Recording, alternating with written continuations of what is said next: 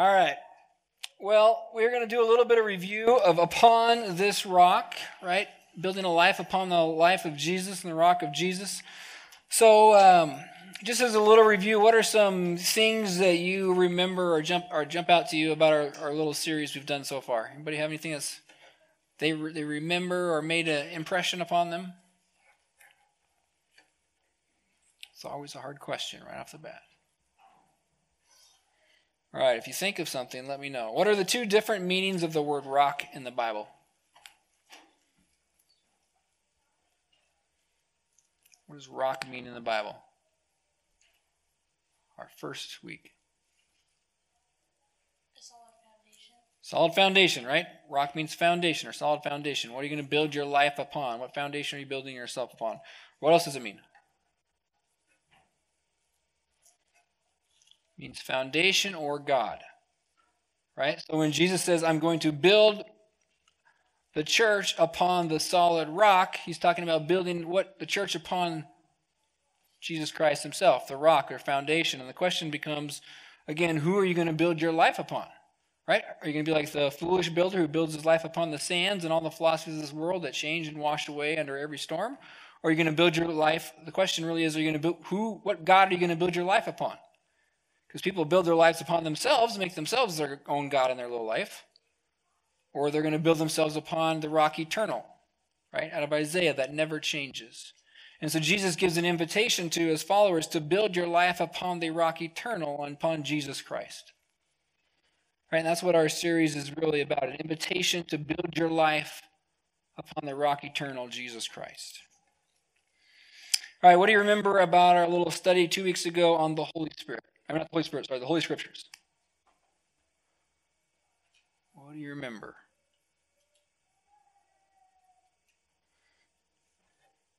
You guys awake with me? Yep, had to be approved by everyone, right? So global acceptance, which meant around the Mediterranean, basically. Right? There was five things. That's one of them. What are the other five? Four.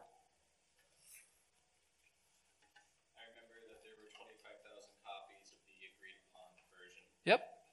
Yep. So 25,000 plus copies of the original documents, right? Have to be verified by the one of the twelve disciples or their close Yep. Exactly. So it had to be a, written by one of the original 12 disciples, apostles, or one of their direct disciples. I remember it had to um, have consistency with um, like what these people would have done and remain consistent. Right? Yep. So had to have consistent Christian doctrine and consistent Christian moral values in the teachings. Right? Very good. And one more that is probably the most important of them all. Yep, had to be globally accepted. Inspired by who? The Holy Spirit, right? So the five things where it needed to be agreed upon universally or unanimously, inspired by the Holy Spirit, written by an original apostle or one of their disciples, accepted globally, had consistent Christian doctrine and Christian moral values. And if you remember when we talked about how it's taking some time for those things, the two things that held some up, the main one was global acceptance, right? Just simply some of the letters weren't being as circulated as others. And then the other one was the struggle of apostleship, particularly over Hebrews. It took a while to come to a consensus on that one. All right, so what do you remember about um, Heather's little talk last week about devotion and prayer?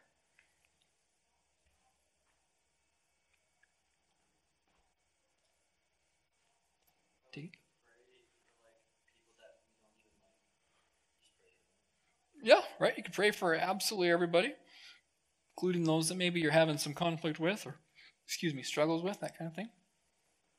Or you don't even know. You can pray for people you don't even know, obviously, too. Anybody used her little um, like ACTS acronym that she passed out in the book, Mark? Adoration, confession, thanksgiving, supplication.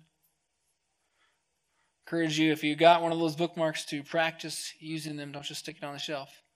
It'll help you with your prayer life. Just kind of get going. So usually either that or like going through the Lord's prayer. Those kinds of things are just really practical tools to help you develop a deeper prayer life and deeper relationship with Jesus. So, I mean, we're going through all these Christian foundations, but keep in mind, a foundation is only, you know, like a, a pillar, if you would, like this holds up the building, or a foundation is something that's core to the principles of Christianity. It's only good if you put it into practice, right? If you don't apply something, it doesn't not going to serve you any. So just keep that in mind. We're going through these things, but I'm hoping that you will apply them uh, in your life. So today we're going to talk about something I'm really excited about. We're going to talk about the Trinity, um, also called the eternal Godhead. So what is uh, what is the Trinity? Christian? Father, Son, Holy Spirit. Father, Son, and Holy Spirit. All right. So what is the word um, Trinity meant to convey? You're right. Yes, absolutely. Like so, three in one. Okay. So it's important, I think, for you to know that Jews really don't like that term because they don't like the idea of having three gods in one. Like it wrecks their brain and messes messes with them. So the idea of the Trinity is really a kind of a New Testament philosophy, I guess, a Christian unique philosophy.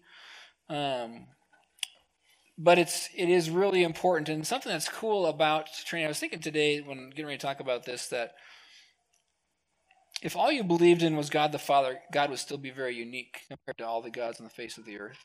If all you believed in was just Jesus as God, he would be very unique upon all the gods ever worshipped upon the earth. And if all you believed in the Holy Spirit, God would be very unique upon the face of the earth. But the, the idea of three in one just blows it out of the water as far as how unique our God is and how powerful he is. So we're going to talk about that today. Right? So the Trinity, right? In your own words, my own words, is, is three aspects of God working as one Almighty God. And it contains some theological terms um, omnipotent, omniscient, and omnipresent, right? And eternally timeless. Those are all aspects of God. They are three distinct offices or characteristics of God. So omnipotent means all powerful. Right? In order for God to be God by definition, he has to be all powerful. Right? Remember in anybody ever watched the movie Aladdin? Right? What does the bad genie or the bad guy wish for? To be the most powerful what? Yeah, or genie in the universe, right? So he becomes all powerful. Can you have two all powerful genies? No. Right? You can only have one. So Aladdin or no, the genie becomes second most powerful genie once that he has to grant that wish, right? So by definition, you can't have multiple all-powerful gods. You can only have one. And if there's one all-powerful God, that makes every other God in the universe and every other type of worship or religion false. Does that make sense? You can own by definition of, of God which makes the Romans kind of sound crazy if they never didn't think through their faith very well. You can only have one God and it has to be all powerful. By definition, God has to be all powerful. So the idea of worshiping multiple gods is, is illogical. Right? Now, another unique thing about God is omnipresent. Right? The idea that God can be present everywhere, which we'll get to and talk, talk about that. That's the one that really throws a lot of people off. The idea that God, similar to omnipotent or all powerful, God is omniscient or all knowing. Right? You can't have multiple all knowing beings in the universe, you can only have one. And by definition, again, if you have one all knowing God, that's it. There are no other gods. And the other unique characteristic about God is he has to be timeless. He can't be limited by time, which is where the names Alpha and Omega come in. It's a Greek uh, alphabet talking about the beginning and the end. Like, in other words, there is no beginning before God, there is no end after God. He is timeless, not bound by the constraints of time, which we have a beginning, and because He created us eternally, we will go on forever with God. But it's because He gave us an eternal spirit, part of being created in His image. Wanted to read Foursquare's uh, theology on this one to you. It has some big terms, but I hope you'll get some stuff out of it. He says, We believe that there is but one true and living God, maker of heaven and earth, and, and all that is in them, the Alpha and the Omega, who ever was and is and shall be, time without end. Amen. That he is infinitely holy, infinitely mighty, infinitely tender, infinitely loving, and infinitely glorious, worthy of all possible love and honor, confidence and obedience, majesty, dominion, and might, both now and forevermore. That in the unity of the Godhead there are three, equal in every divine perfection, executing distinction but harmonious offices in the great work of redemption. So again, there are three unique offices, but they are harmoniously working together as one. Short is saying that God is worthy of every adoration, every amount of worship, every amount of obedience we could possibly give God. Because he is holy and mighty. We're going to go through all these scriptures. I encourage you to write them down again. I apologize that we're jumping around so much, but there's so much we could use. I'm, uh, you can go back through and kind of read them on your own.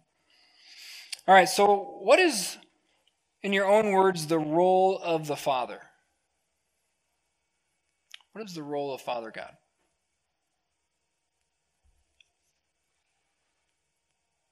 You can guess if you want to. By your own understanding, before we get into it, what's the role of God, the Father? Sure. Good. The Godhead, you said? Yep. Or the head of God, sometimes people will say. Good. What else? What? A warrior. Okay. What else would you say about God the Father? Where does he reside? Why do you think that, before we even get into it, why do you think that might be important? What would happen if God vacated the throne of heaven? Well, somebody else could take his place. Yeah, true, right? Revelation says that the presence of God is what lights up heaven. Here's just a couple of things that I put down. First of all, God the Father, in one of his roles is he reigns supreme, which we talked about. He also, his role is to cast judgment, which both rewards people and punishes people. Sort of the ultimate judge. Like if you think about it, if you went before trial with somebody you got in a fight with, one person the judge is going to reward, and the other one is going to pay a price. Right? In eternity, we see that the believer, those that worship God, they get rewarded for every act of service and every act of obedience that they follow through, while those who reject Christ pay a price and they pay the price and get, are punished essentially for every act of disobedience and rebellion that they do. So, God the Father's role is to reward and to punish, to act as the ultimate judge.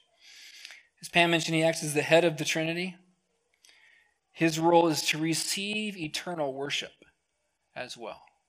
All worship goes to the Father in the end. And his role is the omniscient part of God, or the all knowing part of God. We see several times throughout the New Testament, I don't have all the references for it, but Jesus, remember when Peter mentions you are the Christ? Jesus specifically tells Peter that was revealed to you by the Father. Right? And uh, many other times, every time somebody has an aha moment, Jesus tells them that was revealed to you by the Father.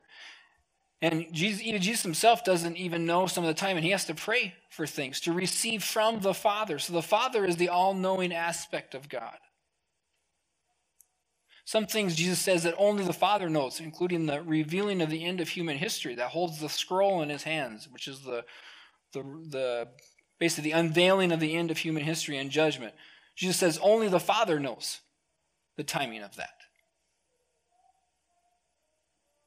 So the all knowing part of God lies with the Father. All right, so what is the role of the Son? It's probably the aspect of God we're most familiar with for obvious reasons. What would those obvious reasons be? Intercedes for us. Died on the cross for our sins, right? The man came to earth, or God came to earth in the form of what? Man. Bible uses a term called flesh. Right? God with skin on, as Alex, Pastor Alex often will say. What else is unique about the role of the Son?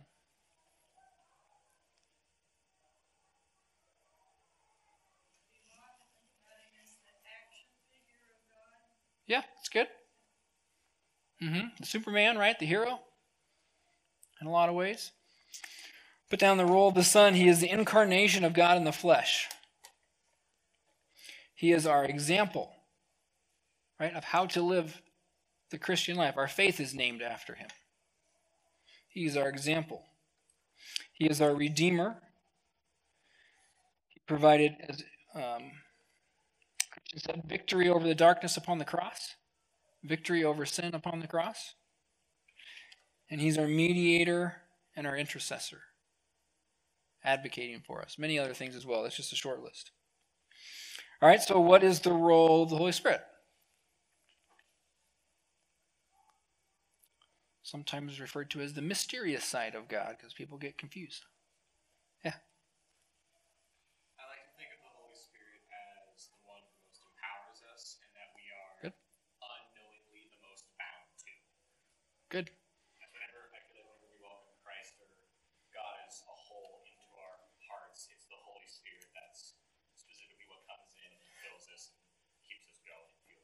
Good. So if I could reword in my own words what I hear you saying, anyways, is I'll, I'll let just one second, for is uh, saying while we maybe use the name of Jesus and focus on Jesus so much, in some ways the Holy Spirit's actually what's impacting us practically, maybe the most in our lives. Sure, yeah, more or less. Good. For intercedes for us. Yes. Spirit of form of God. Yes. Yeah. so- Yep. Gets the least attention sometimes. Good. Prompts us. What does um, the Holy Spirit do in a similar way that we see angels do in the Bible? What is something you see angels do in the Bible that the Holy Spirit also does? Guides us. Okay, good. How? What's a, what's a specific way you see an angel in the Bible guide somebody? What? Okay, yeah. What does the like, for example, the angel Gabriel do for Mary? Yeah, so he gives her a message, right? Holy Spirit does the same thing. Both the angelic and the Holy Spirit are messengers in a sense, right? Where they bring a message from God the Father to us. All right, so here's just a, a few, again, role.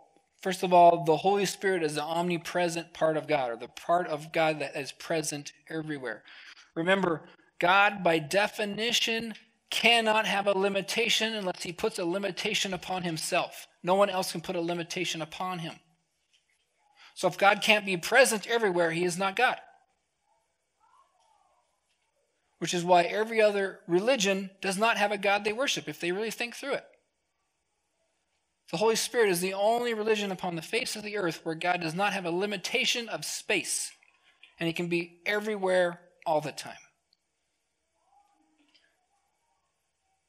There's only a couple limitations if you really think about it. Um, in that God puts upon himself. One is he chooses not to make you do stuff, gives you free will. And the other is he honors people's decisions who reject him by pulling his presence back from hell. It's the only place he pulls his presence back from, which is what makes it hell in the first place the absence of God. By definition, God cannot have limitation unless he puts limitation upon himself. You have a powerful, amazing, and loving God.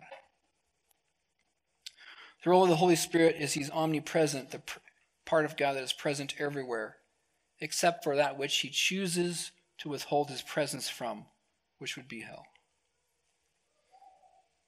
Honoring the request of those who do not want God in their life. He equips and empowers, as we mentioned. Very important especially when you're facing hard things. I think every single one of us need the empowering and the equipping of God every day, if we're honest. He also brings us to inspiration to worship the Father. And he inspires us to want to pursue godliness and to fight against our own fleshly desires.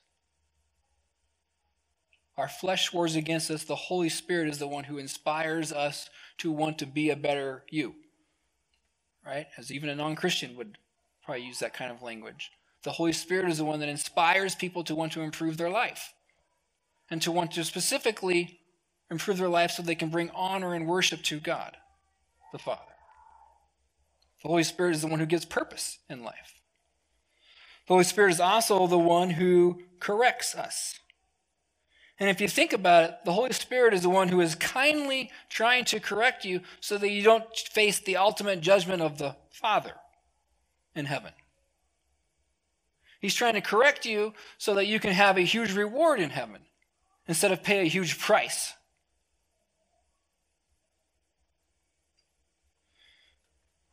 Some people would refer to it sort of as your conscience, right? When you're about to do something really stupid and you're thinking, oh, this is going to cost me, dad's going to get mad at me, right?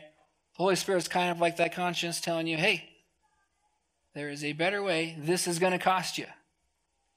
It's that gentle warning. Presence of the Holy Spirit. The Holy Spirit is also the one who convicts us for repentance when we do something wrong. And we see in Paul's letters, I'm not going to reference it here at this exact moment, but we see there is a pattern where the Holy Spirit very gently, and I mean very gently, and very subtly nudges to try to correct people. But many, many ignore that. And so then the Holy Spirit gets louder and sometimes starts to allow pain into your life to get your attention. Because, like it or not, people are motivated by pain to change. And when that doesn't work, the Holy Spirit begins to correct, and then the Holy Spirit begins to rebuke, and then the Holy Spirit begins to set you, the enemy, upon you. There is a increase, you can read it in, in Paul's letters where he talks about how the Holy Spirit slowly allows, if you would, the turning up of heat or correction, because the purpose isn't to cause harm to you. The purpose is to help change you to be Christ likeness so that you can bring honor and glory to the Father and so that you also can live an amazing life. And so, even more importantly, so you can have an amazing eternity. The Holy Spirit is for you in His correction and His guidance. As we mentioned before, the Holy Spirit is a messenger at His core.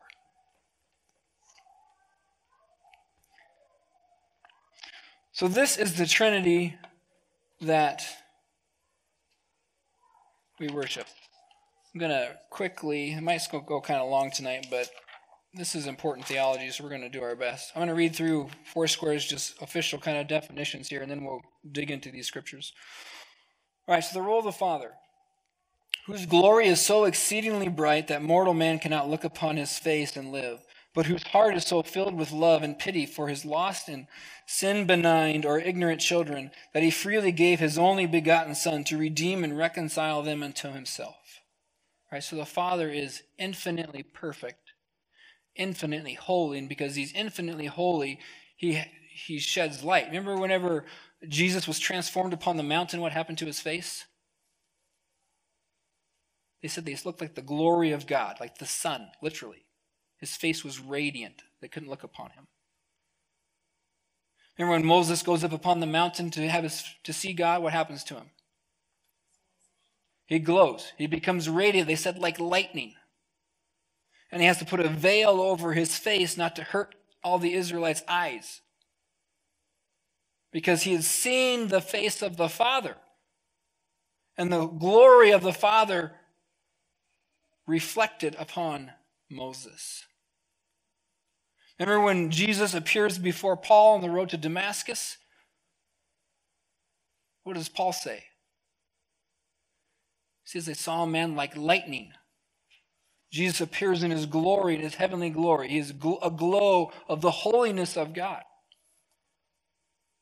Which is often why Jesus appears in fire. And when he's with the four, um, uh, I call them the amigos, the three amigos, right? Shadrach, Meshach, and Abednego in the fiery furnace Nebuchadnezzar, king sees there are four men in the furnace. He threw three in the furnace. Now there are four, and one looks like the Son of God, he says. He is a glow of the glory and holiness of God. Think about that. Someday you're going to get to see the glory of God. And it's going to cause you to want to worship like you never have before. The Son, coexistent and co eternal with the Father, who conceived by the Holy Spirit and born of the Virgin Mary, took upon himself the form of man, borne our sins, carried our sorrows, and by the shedding of his precious blood upon the cross of Calvary, purchased redemption for all that who would believe upon him. Then, bursting the bonds of death and hell, rose from the grave and ascended unto high, leading captives out of captivity. That is the great mediator between God and man, the might he might stand at the right hand of the Father, making intercession for those whom he laid down his life. He's also, we see in Revelation, the one who is worthy to hold the scroll from the Father and to usher in the end of history to finally defeat the devil. This is the man who, the God man who rescues captives from the clutches of hell.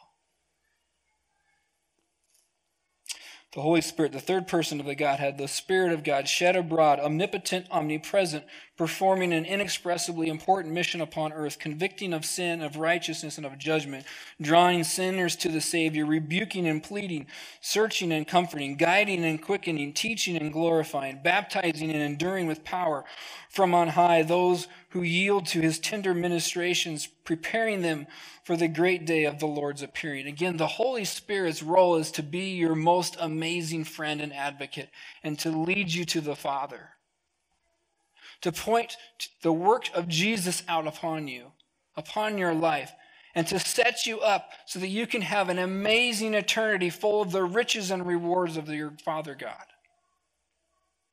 by honoring him in your life here.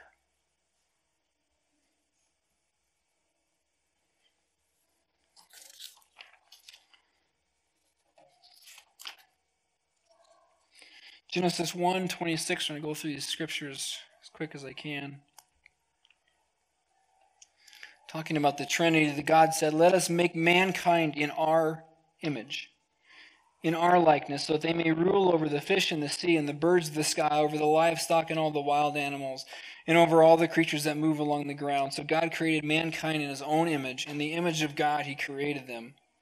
Right? Adam and Eve, and therefore people. Male and female, he created them. So we have to remember from the very beginning, God says He created things in our image.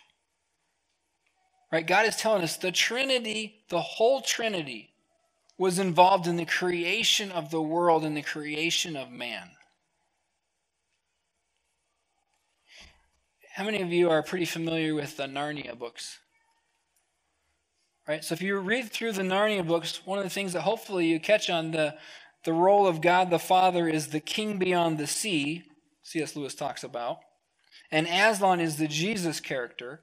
Right? And when, As, when, when God goes to create the world, Aslan goes into the world and he roars and he sings and he speaks it into existence. At the will of the king beyond the sea, at the will of the Father. See, all three are involved in the creation of the world and the creation of mankind. And God says in His Word that His power comes from His mouth and that He spoke it into existence.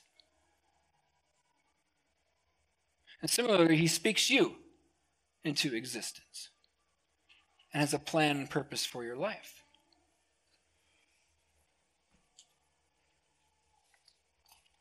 And we are created in the image of God means that there is certainly a reflection of us in God. While we don't have the fullness of God, there are some things about us that are a reflection of Him.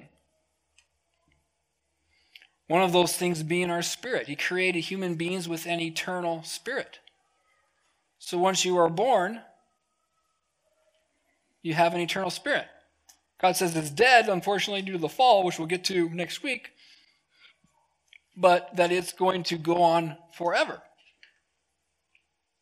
Those that have a dead spirit go to hell because they refuse to accept Jesus Christ and they reject him all their life. and he gives them the honor that, that lets them have the choice basically they want, or those who ask for repentance and forgiveness of sins and confess their sin before the Father and identify with the work of Jesus upon the cross. Jesus says he nails your sin to the cross and sets you free for all of eternity, and he breathes life into you or deposits his Holy Spirit into you, as it says in Hebrews. We have a mind like God where we can think creatively and uniquely. Again, not the full capacity of God, obviously, but a reflection, a small reflection of Him. We have emotions where we can feel like God, and we have a will and choices that we can make choices like God. Being created in the image of God. Isaiah 44 8 says, Is there any God besides me? That's what God says. There is no other rock. I know not one. Right? There is no other real God other than the rock eternal. Isaiah 26, 4. Trust in the Lord forever, for the Lord, the Lord Himself, is the rock eternal. Right? He is the only God. There is only one eternal God. And again, by definition, God has to be eternal with no beginning or no end, unbound by time. The only creature upon the universe unbound by time.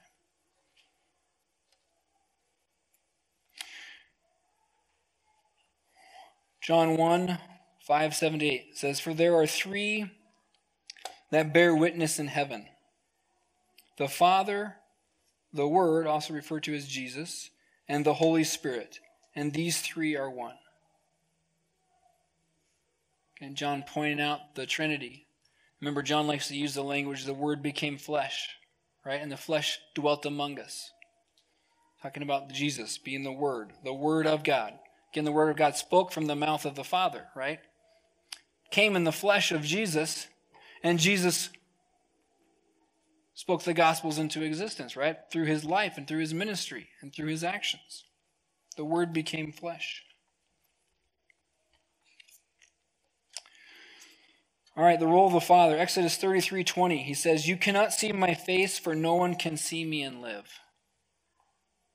Which again, we ask the question, why? and we know now is because of his holiness of God. And remember what Isaiah says? It's in 6, 5 to 8. He says, Woe to me, Isaiah says, I cried, I am ruined, for I am a man of unclean lips, right? In other words, I speak badly. I've said things I shouldn't. Out of the heart, the mouth, the mouth speaks out of the overflow of the heart, right? And Isaiah confesses his own sin. My heart is unclean, therefore my lips speak what is unclean. He says, And I live among a people of unclean lips, and my eyes have seen the King, the Lord Almighty. Then one of the seraphim, one of the angels in heaven, flew to, to me with a live coal in his hands. And when he had taken the tongs from the altar of God, with it he touched my mouth, and he said, See, this has touched your lips. Your guilt is taken away, and your sin is atoned for. Now, I think you may know or you may not know, but remember the tabernacle in, in uh, Egypt, or the Israelites, I mean? the tabernacle and all the things they had set up, they had the brazen altar and the altar of incense and all those things. All of those things are a mini version of what's in heaven. Did you know that? There is an altar of heaven, and the tabernacle has one. There is an incense in heaven, and the tabernacle had some incense. Every one of those things there is, is a reflection of what was in the worship of heaven, in heaven. So then I heard a voice of the Lord saying, Whom shall I send and who will go for us? And he said, Here am I, send me.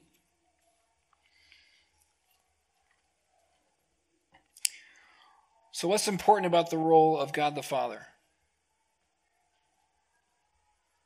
What are some things that are important about his role? That's important for you to know and be able to communicate to others too.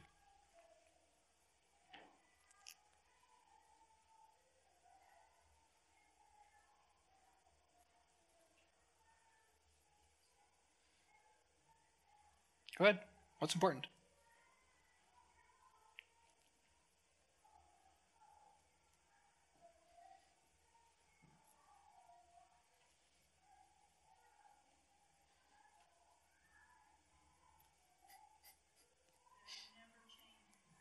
Okay? He never changes. What else? He what? Yeah. He's holy.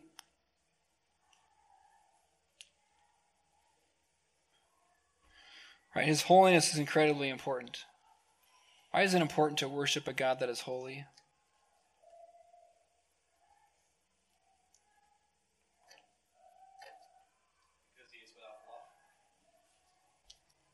Would anybody else be worthy of worship?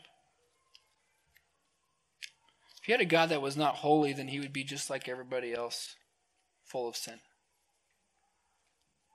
And wanting to use you rather than to bless you. God's holiness is very important.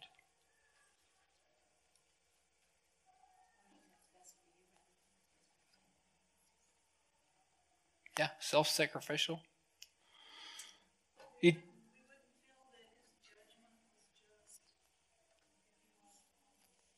yeah.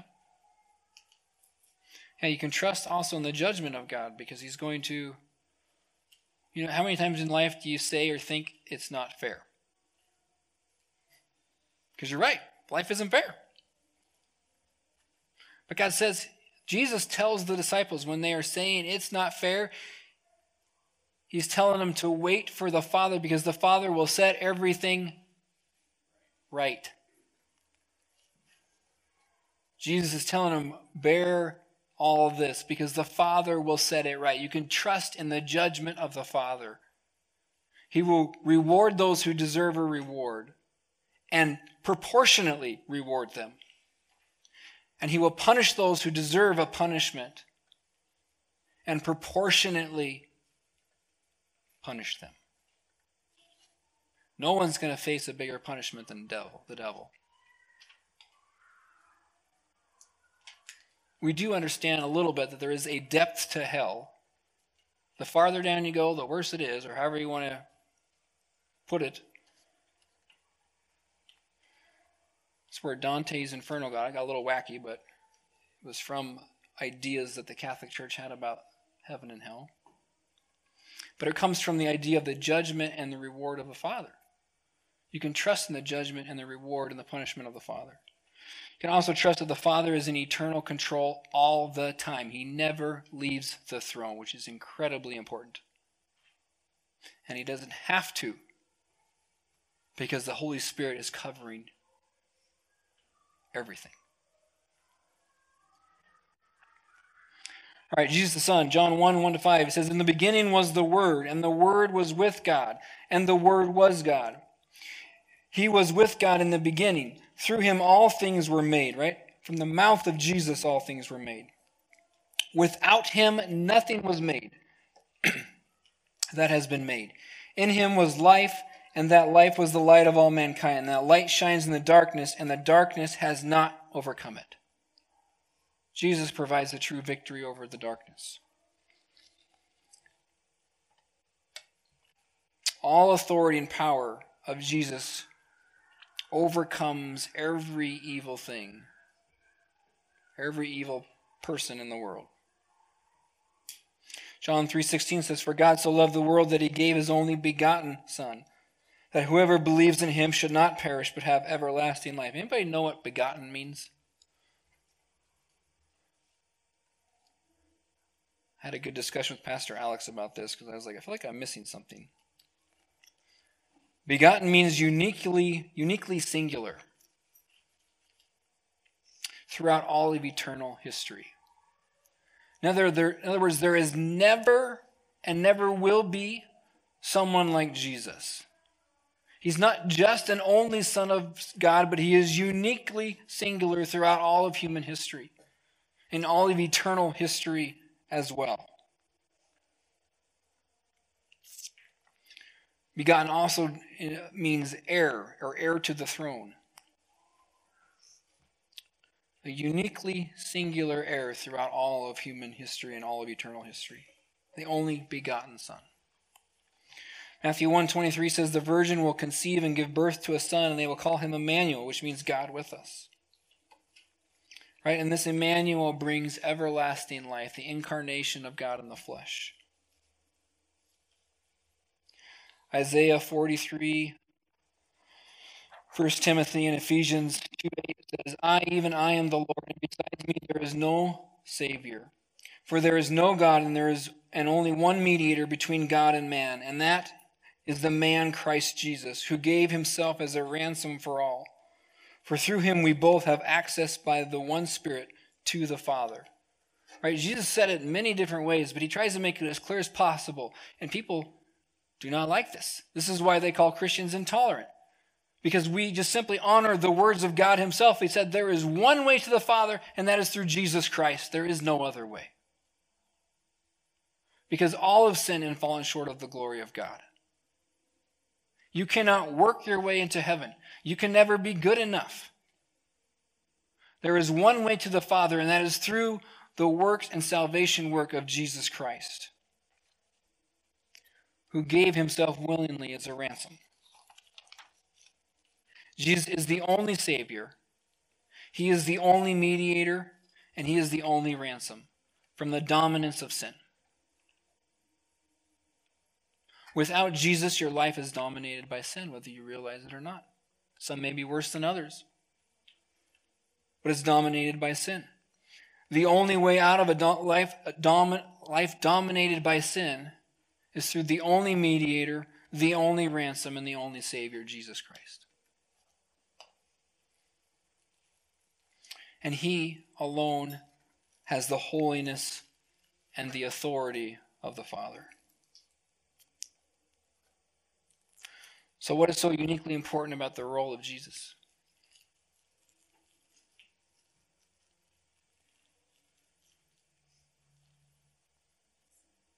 I did just say it, but you repeat it back in your own words. Why is it important for your friends to know Jesus? Yeah. He is our only mediator, the only ransom. You have to pay a cost for your sin. And so Jesus says, I paid the cost. See, you, you, what switches you before the Father from facing punishment that you deserve to receiving a reward that maybe you don't deserve but you've yet earned is by the ransom of Jesus, paying the ransom for your sins. And as your mediator, you get adopted, words of Scripture, to become an adopted heir of the Father, and therefore you receive a reward as an adopted son or daughter. And you receive that reward proportionally based on your actions and your words and your life you lived of obedience to the Father. You know, we have an interesting view of inheritance because uh, in America, you're supposed to. I got three kids, right? So someday when I die, I'm supposed to give all three kids an equal portion. Right? That's how we understand it. You know, I've heard a lot of uh, articles recently. I was just reading, I just like learning about money, I guess, but learned some articles that they are advising one different financial advisor after another said, don't do that actually. Because some of your kids might choose to be really, really bad money managers. And therefore, you should not give them very much because you know they're going to blow it. Reward based on how much faith you have in them to do well with what you give them. Right? And that's kind of how God the Father actually works in heaven. He doesn't give everyone an equal reward. You get an equal reward if you accept Jesus and you get into heaven. But your proportionate reward of whatever that looks like is going to be based upon how trustworthy you actually were in the real testing waters, which we call life on earth. Yeah, kind of like the talents. So therefore, you will be rewarded proportionally based upon your obedience to the Father. But Jesus is really important, right? He's important, like we mentioned, for salvation and for our mediator. We didn't even get to it, but he's also the baptizer of the Holy Spirit, the one who gives us the Holy Spirit. And Jesus is really important because we can have, while it comes through, as I think Christian said earlier, the Holy Spirit, we can have a relationship with Jesus. Because he's our mediator. And he advocates for us which indicates that he knows you. You can't advocate for someone you don't know. Which tells us Jesus is paying very close attention to you. The Holy Spirit, I'm not going to get all into it. Um, we're actually going to do it another night just because there's a lot there. But I'm going to do just a few little things. John 15, 26 says, When the Helper comes, whom I, Jesus, shall send to you from the Father, the Spirit of truth, who proceeds from the Father, will, be, will testify of me, the Christ.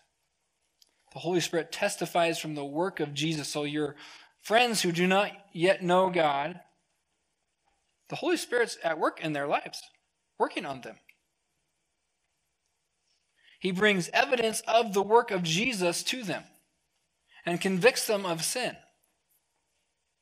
There are people all over the world who never even hear the gospel, but yet repent and give their life to Jesus simply from the work of the Holy Spirit, which is amazing.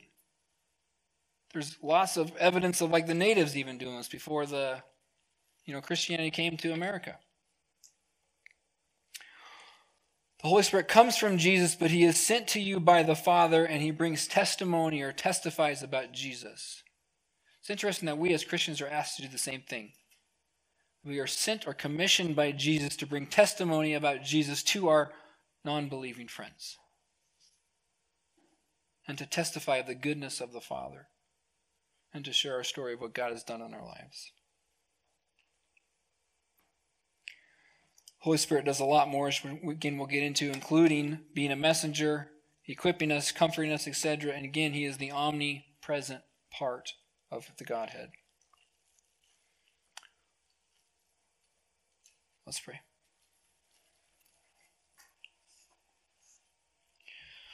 Lord Jesus, I know there's just a lot um, to this coming at us tonight. There are uh, theologians and pastors and seminaries around the country that literally will spend an entire year just talking about God the Father. And they'll spend another entire year talking about the Son, and they'll spend another entire year talking about the Holy Spirit. There is much to learn.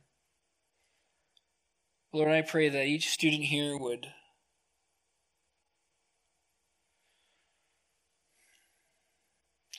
would make their faith in you very personal.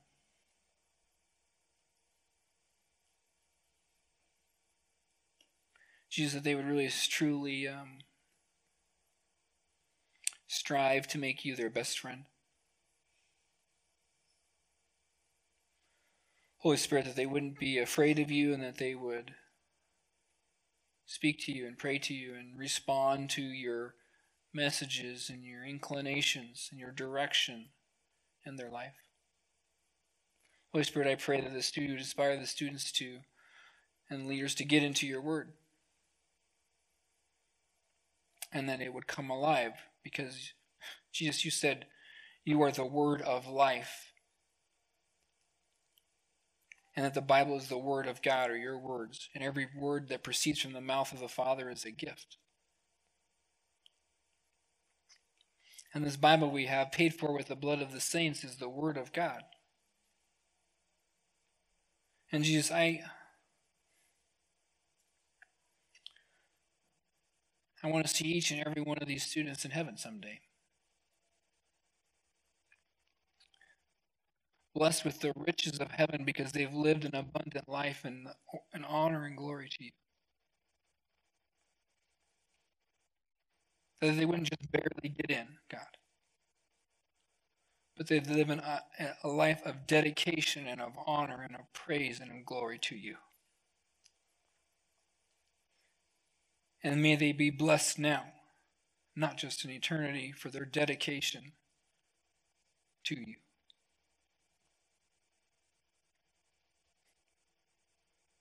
And Father, we are so removed from you because of our sin that uh, We just don't understand holiness, God. And so I ask that you'd forgive us.